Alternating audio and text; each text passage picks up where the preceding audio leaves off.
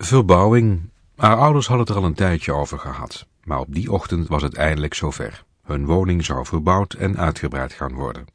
De woonkamer kreeg er een flink stuk bij en er werd een nieuwe keuken aangebouwd. Toen het zevenjarig meisje wakker werd, was er al volop actie rond hun huis. Bouwvakkers sjouwden met gereedschap en er werden stijgers geplaatst. Het meisje had eigenlijk geen tijd om naar school te gaan, want het was allemaal erg interessant. Na de belofte van haar moeder dat er na school ook nog voldoende te zien was, vertrok ze. Enthousiast kwam ze rennend de klas binnen en zei tegen de leerkracht, bij ons gaan ze ons huis repareren en de grote bouwketel staan er al. Na school ging ze vergezeld van een vriendinnetje naar huis. De gedeeltelijke sloop, maar ook al wat nieuwbouw, was in volle gang. Een betonmolen draaide en een bouwvakker stond erbij om er zand en grind in te gooien. Wat ben jij aan het doen? vroeg het meisje aan de stoere bouwvakker. Ik ben metsel aan het maken, zei hij op een wijze waarop hij dacht dat het kind het wel zou begrijpen.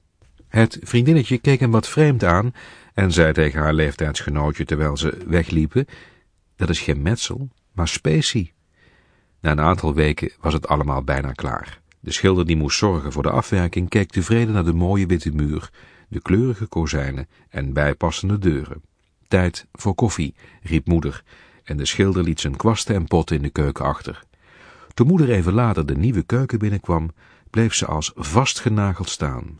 Op de mooie witte muur waren met contrasterende kleuren een huisje en wat bomen geschilderd. Haar woede vocht met haar emoties toen ze onder de tekening zag staan voor mijn lieve mama.